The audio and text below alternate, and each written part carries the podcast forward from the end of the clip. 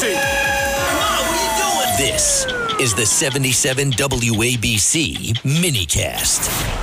This is the other side of midnight. I'm Frank Morano. Well, this is a treat. If you are a criminal, my next guest is a man whose number you need on speed dial. If you are a neoconservative, my next guest is someone whose foreign policy arguments and, more importantly, his energy are something you need to learn to parrot if you're someone who is fastidious about how their Subway sandwiches are prepared, my next guest is your brother in solidarity. But if you're someone that only likes hearing talking points from someone who always sees the world through a left wing perspective or a right wing perspective, just stop listening now because I guarantee you my next guest is about to say something you don't like. By now, you've probably guessed I am being joined by renowned criminal defense attorney in an era where not too many criminal defense attorneys even try cases anymore, and the host of a terrific podcast called Beyond the Legal Limit, the one and only Jeffrey Lichtman. Jeffrey, it's great to talk to you again. Thanks so much for having me, Frank, and that was a wonderful introduction. It, it ha- happens to be true every uh, every every syllable. Uh, let me ask you about some of the news that you've been making lately. It seems like you're always making news, or at least your clients are. A lot of people remember your representation of El Chapo. I sat uh, during your remarkably entertaining and comprehensive summation at the El Chapo trial. You also represented uh, El Chapo's wife. She's now out of prison. And now, from what I understand, you're representing his son, Ovidio Guzman. How do you think this case looks from a, a dis- defense perspective? It's hard to tell, I would say, uh, this early. He was extradited a week ago. We expected it to happen perhaps sometime in the late spring uh, all of a sudden, out of nowhere, he's extradited. I'm sure there was some high level deal between the Mexican and American governments. I went down to see him last week. We did the arraignment. I don't know how much of this case is similar to his father's because we haven't received the evidence yet. But look, uh, we're going to have a choice. The choice is to go to trial and, and fight them to the death, or they're going to give us a deal that we can live with. It's one or the other. So sometimes in cases of this level, the clients in the eyes of the government are so bad that there's just never a deal. You have to go to trial and either win or lose, and that may be where we're at with Ovidio. You know, Ovidio Guzman is like a lot of clients that you've had over the years. Obviously, I got to know you about 20 years ago when you were representing John Gotti Jr. You hear the name Gotti, you just assume that he's guilty. You hear John Gotti, doubly so. The junior is almost an afterthought. The Ovidio Guzman is almost in that same position where I think a lot of the people listening to us right now in the potential jury pool, they just assume, of course, he's guilty of whatever the government claims. How difficult, without getting into the facts of this case necessarily, how difficult is it to overcome the perception that everyone in the potential jury pool just assumes your client is guilty? You know, that's a good question, Frank. And as you know, I've been dealing with this sort of uh, difficulty since uh, the Gotti trial in 2005. And, and all my trials are like this. I don't get the cases, for whatever reason, I don't get the cases that are close. I don't get the ones where you should win if you're a competent lawyer. I get the ones that the government goes to trial with because they're certain they can't lose. And these are the ones that I either win or get a hung jury, you know, 75% of the time.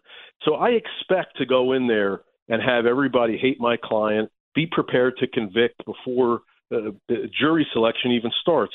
It's my job, and the reason why I get paid, and the reason why I'm good at this is that I think I can connect with juries and convince them to have an open mind, to look past the name and try to imagine how would they feel if it was their loved one or themselves that were in this horrible spot um, going to trial against the all-powerful government. They would want their jury uh, to have an open mind, and that's all I ask for one of the cases where uh, a lot of people are viewing this differently depending on where they sit on the political spectrum is this Hunter Biden case. He's now been indicted by uh, the Weiss, the special uh, special counsel here, the U.S. attorney as well. And a lot of conservatives say this whole case is a textbook example of Hunter Biden getting special treatment because of who his father is and who he is and who he's connected to a lot of defenders of Hunter say, yes, he is getting special treatment. He's being signal, singled out for worse treatment because of conservative media highlighting the Hunter Biden case. One of the reasons I love talking to you, especially about legal issues, is because you kind of call balls and strikes and you kind of kind of call BS when you see it. How do you view the Hunter Biden case and how he's being treated in this indictment? Well, first of all, the Hunter Biden case, as we see it, is the one that's indicted, the only one, which is lying on his gun application.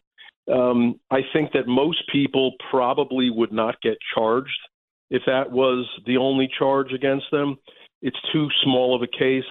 The fact that it was charged. So, in that sense, I understand what the defenders of Hunter Biden are saying. However, it's a five second resolution. Um, nobody goes to jail for such a thing. It's impossible to go to jail for such a thing. So I certainly agree with the Hunter Biden uh, detractors. What it is, clearly, and anybody who knows anything about the system knows, is that they gave the red meat to the Hunter Biden detractors and said, look, we indicted him, we indicted him. It's just a distraction.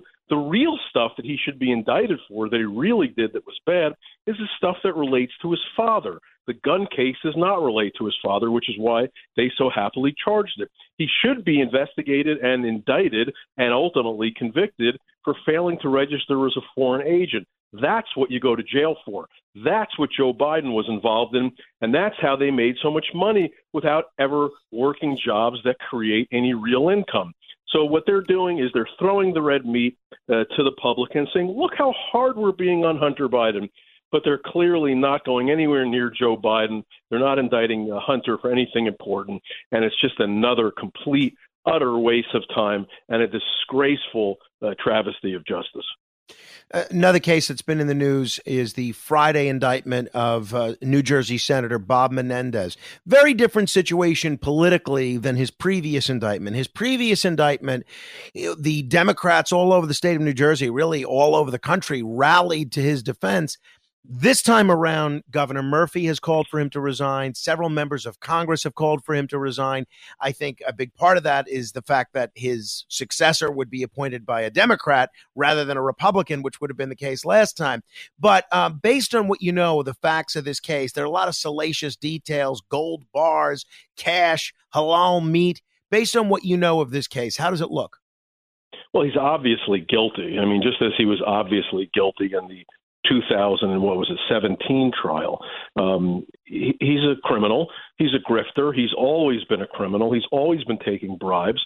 And in this case, I mean, it's literally laid out with his new wife, who was apparently uh, an agent of Egypt before um, she even met Menendez. I mean, it's all right there out in their texts and emails and the gold bars and the cash that were found in his pockets with the DNA of the people that bribed him. I mean, it's absolutely disgraceful. So, of course, he's guilty. The problem is that New Jersey is a leftist. Am I allowed to say bad words, Frank, on this? It's in the middle of the night. I mean, I'd rather you not. Can I say okay? Well, New Jersey is a leftist hole, and there clearly there's going to be very difficult times in convicting him because there's going to be at least one or two jurors that are going to say, "Look, we don't care uh, that he's guilty. We need to protect our Democratic hero, just as they did in the last trial." So I don't think that a conviction is going to be so easy, even though he's clearly guilty. Um, and and that's really the bottom line. If I'm the defense lawyer, I'm just looking to put up enough mud, throw enough mud against the wall to convince one or two not to convict because they didn't convict last time, even though he was guilty. What did he do after? He certainly didn't stop taking bribes. He ran for reelection and won uh, like in a landslide.